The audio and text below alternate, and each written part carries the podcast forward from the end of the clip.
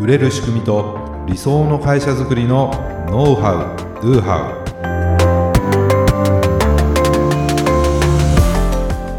ウ。こんにちは、BizCreateの渡辺です。こんにちは、BizCreateの武井です。今回もよろしくお願いします。はい、お願いします。iPad Pro 買ったんですよ。おめでとうございますいやずっと悩んでて、この Mac もそうなんですけど、 M1 チップっていうのを、ね、内蔵したすごい性能も良くなって、でもう何世代かの前の iPad 使ってて、はい、そんな使わないしなと、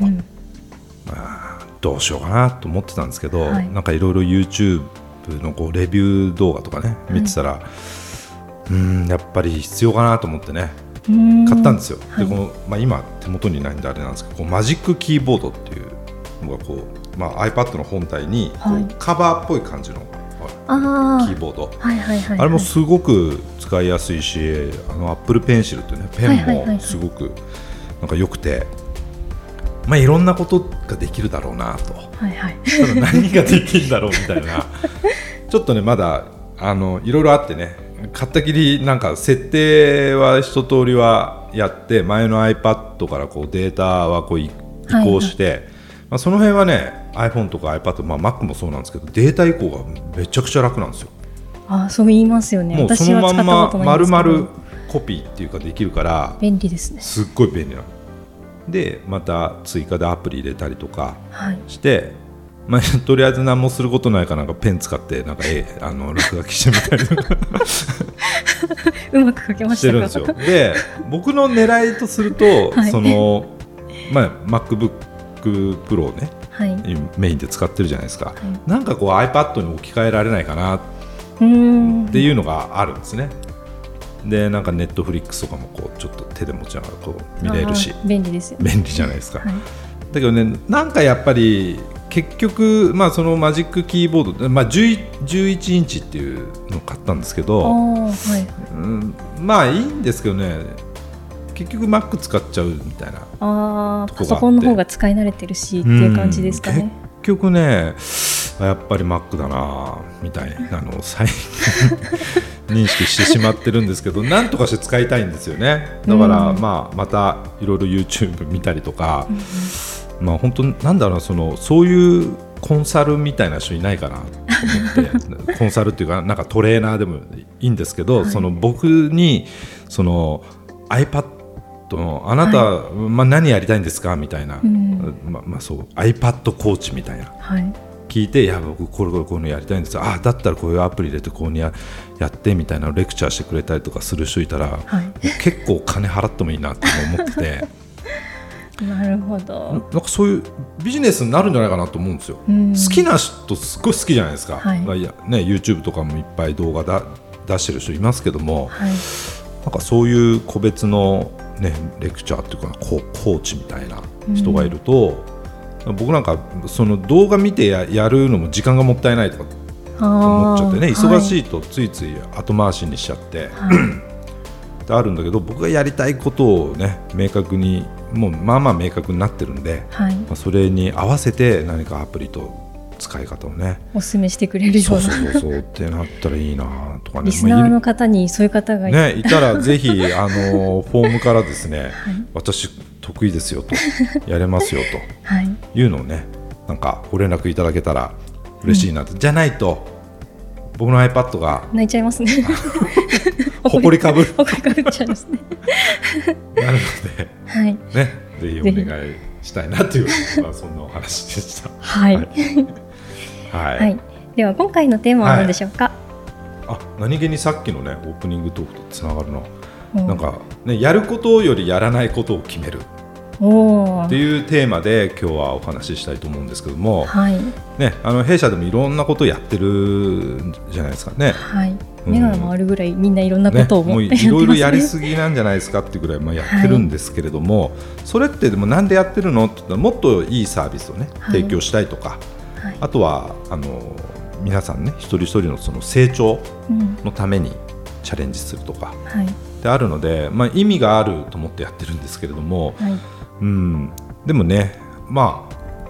ちょっとやりすぎかなという感じもなくもないですけど時々はそう感じてしまうこともありますけれども、で、まあ、ビジネス、ね、やってても僕もそうですけども、新しいマーケティング手法とかツールとかノウハウとか、はい、どんどん出てくるんですよ、うんね、LINE とかインスタ、Facebook、Twitter、メルマガ、まあ、YouTube とか TikTok とかみんないろんな、ねはい、ノウハウあるじゃないですか。もう一気に増えてきましたよね。でどれもやっぱね魅力的に感じるんです、はい、みんな売り方うまいのでね、うん、なんとか集客法とかってあると、はい、インスタ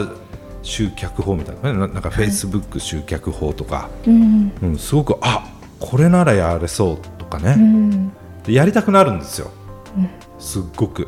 でおそらくみんな行動力のある人たちなのでやるんですよね、はいうん、だけどこうどれもね素晴らしいものなのかもしれないんですけども、もうちょっとこうビジネス全体を見て、そのビジネスって言ったらもう利益を出さなきゃいけないわけですよね、はい、だから利益率を高めるってことを考えていかないと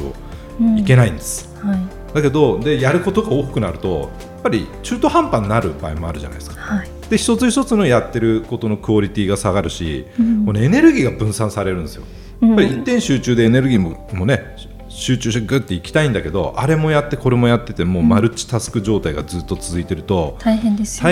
よね、 はい、で時間もかかって結果的にコストが増えることにもなると、うん、で結局どれもうまくいかないみたいなことに陥りやすいんですよね、うんまあ、僕もそういう相談を結構受けるので、はい、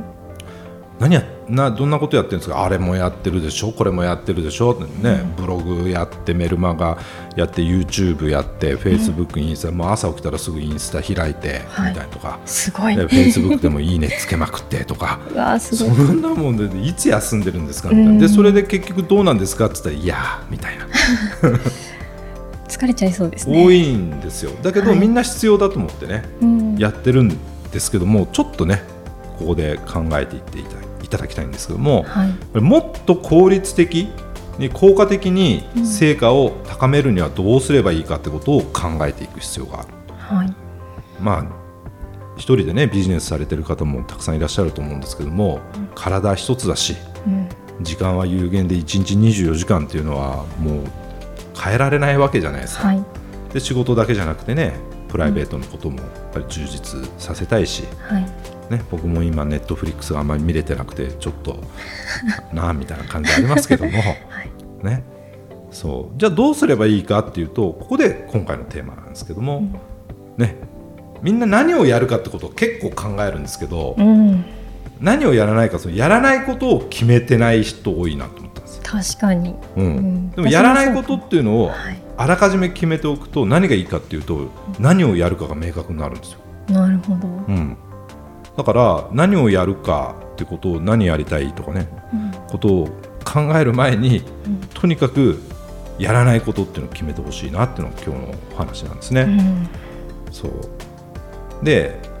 もうちょっと言うとこう いろいろやってると思うんですけども、はい、やりたくないけどやってるって場合もあるわけですよ、うん、でもやりたくないことやるってすごいストレスだし、そうですね、まあ、いい結果になりにくいじゃないですか、うん、実力が発揮されない感じがありますよね、うん、だからまあやりたいかやりたくないかっていうのも一つの、はいまあ、ポイントになるかなと思います。でじゃあ弊社の場合は何をやらないか、やらないと決めてるか、はいまあ、弊社ってまあ僕がそう決めてるみたいなところなんですけども、はい、リアルの営業とか提案営業っていうのをしないんです、うんよくねお問い合わせを来てちょっとお話が聞きたいんで来てくださいみたいなとか、はいあるんですけども、はいまあ、行かないんですよね。そうですね、行きません行きませんってそんなではなくてメールとか電話でお問い合わせくださいという形で完結させています、ねはい、でもね企業向けのサービスとかは、はい、そのやはりリアルの営業がすごくポイントになる、うんはいうん、その提案営業っていうのがすごく大事っていうふうにされているところももちろんあるんで、はい言い悪いとかじゃないんですね、うん、弊社の場合は弊社のビジネスモデルとして考えるとそれはっていうだけなので、うん、リアルの営業とか提案営業がダメですよってことではないんです。あくまでもうちはやらないってしてるよっていうだけですもんね、はいはい、そうするとそういうことは やらないって決めるとどうしたら何をするかっていうと、すべてオンラインで完結させることをやるっていうふうに決まるわけですよ、はいはいね、じゃあオンラインで完結させると何がいいかっていうと、まず証券という概念なくなりますよね、うんはい、まあ、全国飛び回るわけにはなかなかいきませんから、はいねオンラインでやると証券なくなるから全国とか、うんそうですね、全世界だったりとか全世界を相手にビジネスができる、はいはい、となると田舎にいてもビジネスができるじゃないですかってことなんです、はいね、弊社群馬県高崎市に本社を置いてるわけなんですけども、はい群馬県高崎市にいながらにして全世界を相手にビジネスができてるっていうことですよね。すごいことですよね、はい、であとはまあ営業専任のスタッフがいらないと営業マンいらないですから、うん、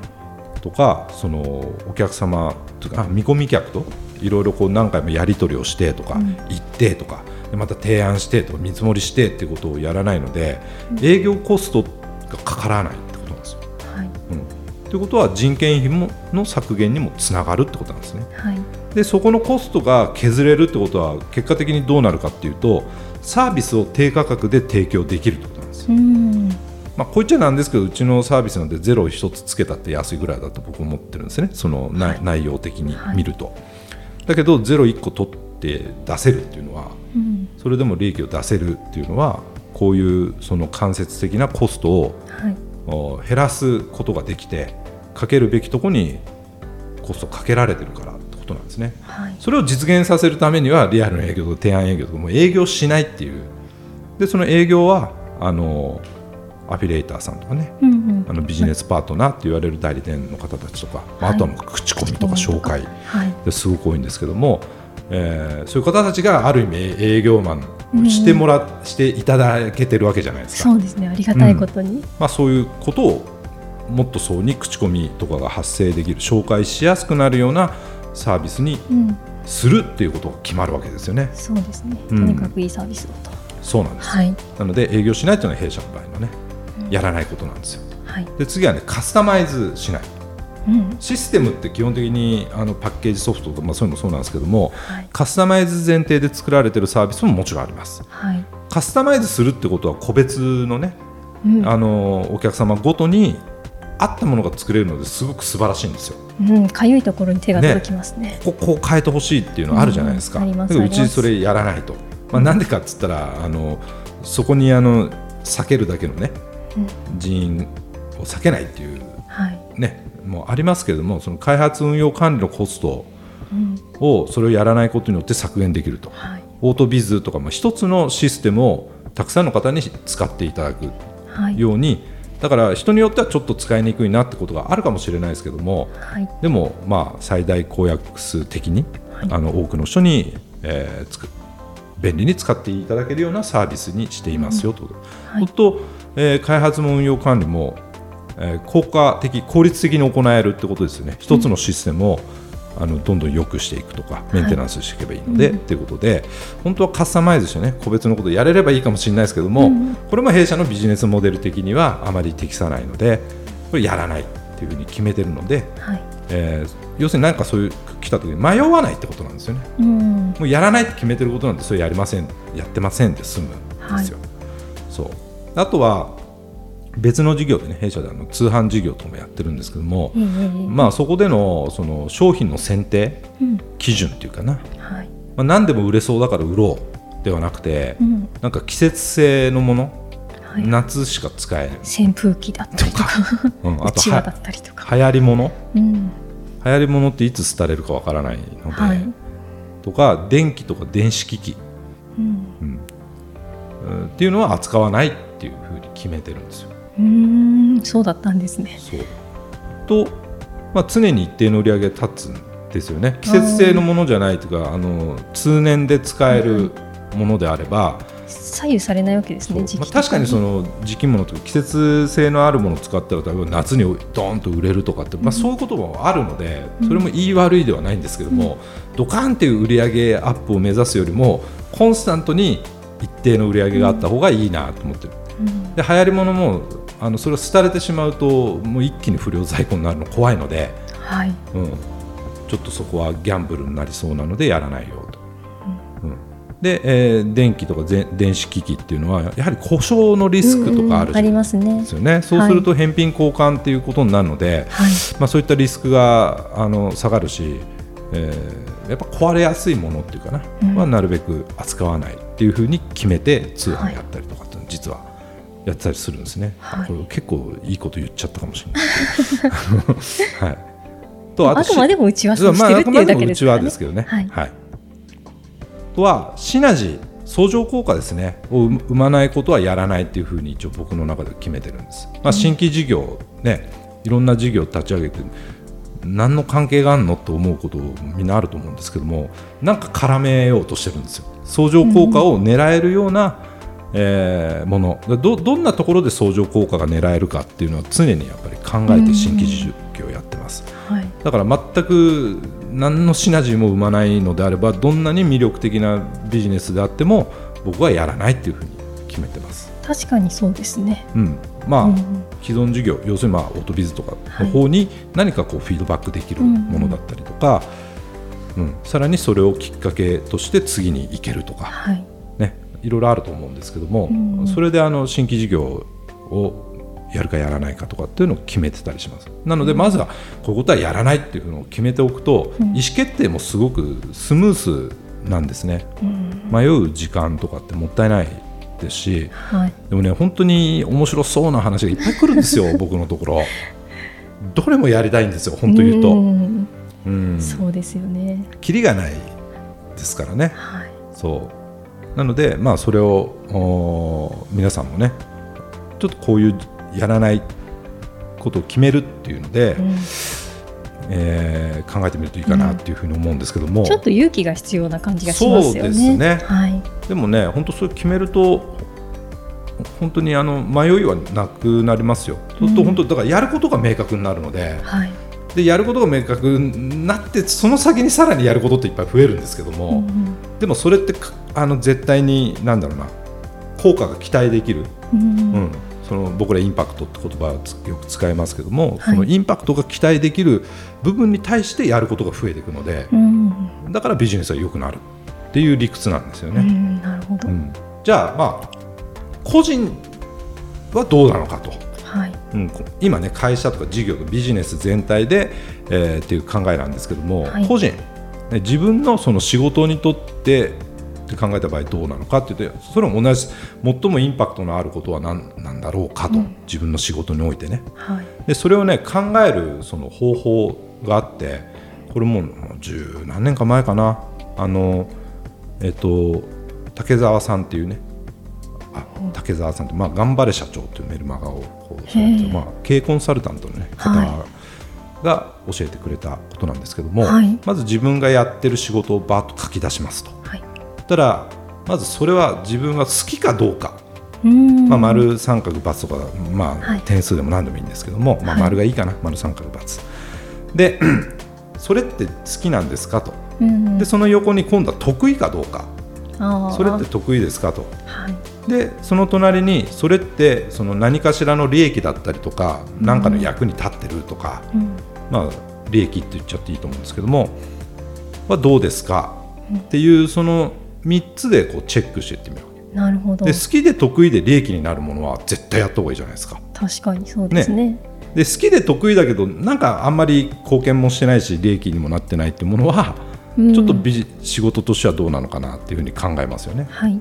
うん、で好きだけど得意じゃなくて利益になってるみたいなことは、うん、じゃあ不得意なんだったら、まあ、もっとスキルアップするかとか、はいうん、とかねいろいろそうすると、うんうん、どうしたらいいかが見えてくるわけですよ。なるほど可視化するわけですね、うん、でも好きでもないし得意でもないけど、うん、やんなきゃいけないこととかね例えばなんだろうな経理みたいなものだったりとか、ね、でもそれって必要、はい、でなんかインパクトも期待できるなっていうものは好きで得意な人に任せりゃいいんですよっていうことなんです、うんうんまあ、それが おすすめかなと、はい、だからそうやって見ると、自分がやるべきことが見えてくるんです、うんうんね、そうすると要するにあなたじゃなきゃできないこととか、うん、ビジネスにとってインパクトを期待できることに集中できるようになるんですよ。 そうですね、それ以外はもうやらないって決めるんですよ。そうですね、うん、やらないって決めるっていうのはやめてしまうっていうのもそうだし、うん、他の人に任せるっていうことを考える、うんまあ、今ねいろんなククラウドソーシングっていうんですか、はいはい、ランサーズとかクラウドワークスってとこでやってくれる人いくらでも探せたりとかね、うん、あとは知り合いの人に誰かこういうの得意な人いないとかやってくれる人いないって言ったら結構やってくれる人いっぱいいるわけですよ、うん、そこでもし多少コストがかかったとしても、うん、自分がやるより絶対にいいってことはたくさんありますから ね、クオリティ的にもそうだし時間的にもそうだし、その時間は自分の本当に好きで得意で利益になることに集中できるわけじゃないですか、はい、だそのためにもやっぱりやらないことを決めるっていうのはすごく重要なんですよね、はい、というね、今日はそんなお話でした。はい、ありがとうございます、はい、ご感想やご質問は説明文に記載の URL からメッセージをお送りください。また今日の話がためになったよという方はぜひ高評価やフォローをお願いいたします。それではまた来週お会いしましょう。はい、また来週お会いしましょう、ね、はい、ありがとうございました、はい、ありがとうございました。